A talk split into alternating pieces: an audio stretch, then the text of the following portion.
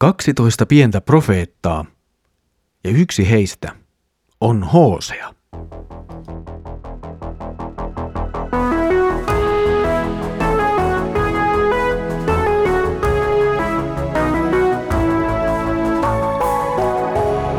Kirjoitusten pauloissa. Tervetuloa taas mukaan Kirjoitusten pauloissa Raamattu-podcastin ääreen. Minä olen Mikko ja aloitan tässä nyt teidän kanssanne vähästä aikaa uuden raamatun kirjan tutkiskelun. Edelliset viikot olemme yhdessä viettäneet Iidan johdolla Pietarin kirjeiden äärellä. Nyt hyppäämme noiden kirjeiden tilanteesta reilut 700 vuotta ajassa taaksepäin ja alamme yhdessä lukea Hosean kirjaa. Mutta ennen kuin menemme varsinaisesti Hosean kirjan tekstiin, niin katsaandamme nyt pikaisesti yhtä hivenen suurempaa kokonaisuutta. Hosean kirja on osa 12 profeetan kirjaa. Nämä 12 profeettaa tunnemme vanhan testamentin pieninä profeettoina. Jos nyt katsomme siis vanhaa testamenttia, niin sieltä löytyy neljä suurta profeettaa, eli Jesaja, Jeremia, Hesekiel ja Daniel. Ja sen lisäksi on tämä 12 profeetan kirja, eli pienet profeetat. Pienet profeetat ovat siis Hosea, Joel, Aamos, Obadia, Joona, Miika, Nahum, Habakuk, Sefania, Hakai, Sakaria ja Malakia. Nämä 12 profeettaa muodostavat tämän pienten profeettojen joukon tai pienten profeettojen 12 profeetan kirjan. Pienet profeetat eivät ole nimeltään pieniä profeetteja sen takia, että heidän sanomansa olisi jotenkin vähemmän tärkeä kuin näiden suurten profeettojen.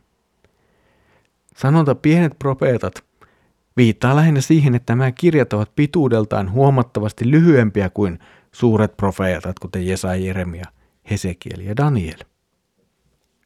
Pienet profeetat ovat meillä raamatussamme suurin piirtein aikajärjestyksessä.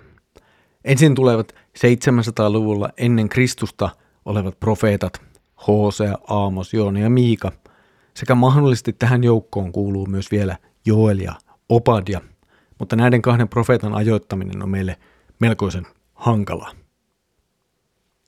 700-luvulla ennen Kristusta toimineiden profeettojen jälkeen tullaan luontevasti sitten seuraavalle vuosisadalle, eli kuudennelle tai 600-luvulle ennen Kristusta, ja siellä toimivat profeetat Nahum, Sefania ja Hapakuk.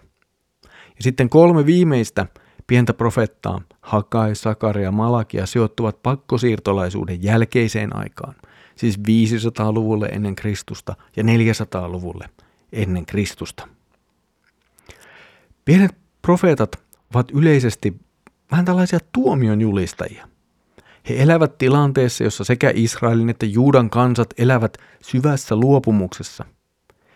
Ja tästä johtuen sillä on selvä vaikutus myös siihen, mitä profeetat julistavat ja miten he elävät. Eri profeettien aikatilanteet ovat toki vaihdelleet ja he ovat julistaneetkin kaiken lisäksi vielä eri paikoissa, mutta samalla kuitenkin tuo sama teema tuntuu toistuvan. He kutsuvat kansaa parannukseen, he julistavat kansalle Jumalan tuomiota. Ja siksi monesti ehkä pienten profeettojen lukeminen saattaa tuntua meistä aika raskaalta ja jollain tavalla ehkä ne tuntuvat toistavan itseään, kun Sivu toisensa jälkeen saamme kuulla, miten kansa elää väärin ja se rikkoo Jumalan liiton ja se tekee sitä ja se tekee tätä ja siihen tulee sitten Jumalan tuomio.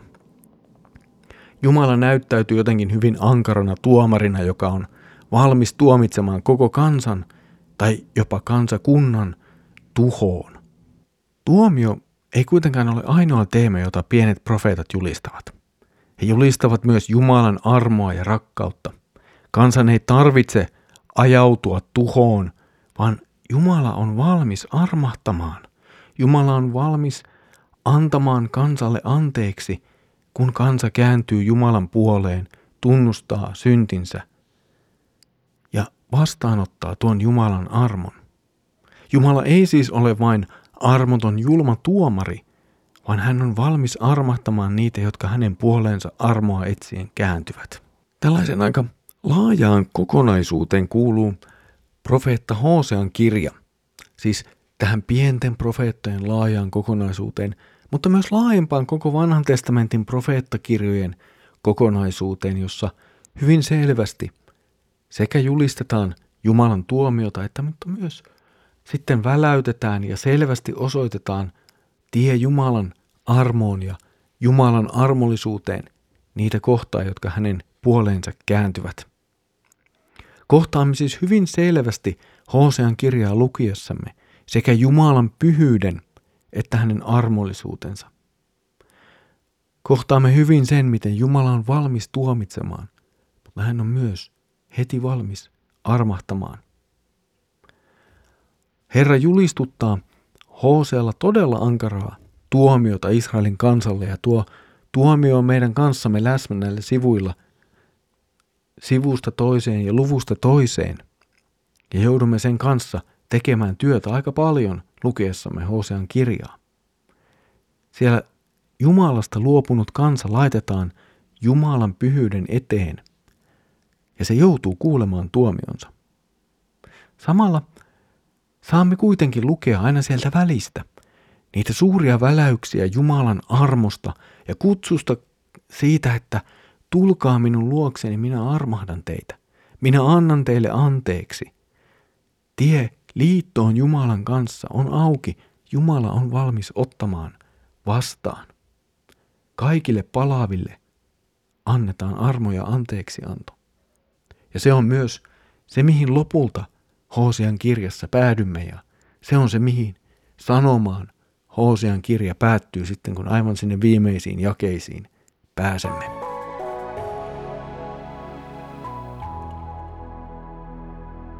Matkamme kohti Hosean kirjan sanoja on nyt siis alkanut. Seuraavalla kerralla lähdemme liikkeelle ja katsomme hivenen enemmän ihan tarkalleen, milloin ja millaisessa tilanteessa profeetta Hosea julistaa. Mutta sen aika on sitten ensi kerralla. Mutta nyt Herramme Jeesuksen Kristuksen armo, Isä Jumalan rakkaus ja Pyhän Hengen osallisuus olkoon sinun kanssasi.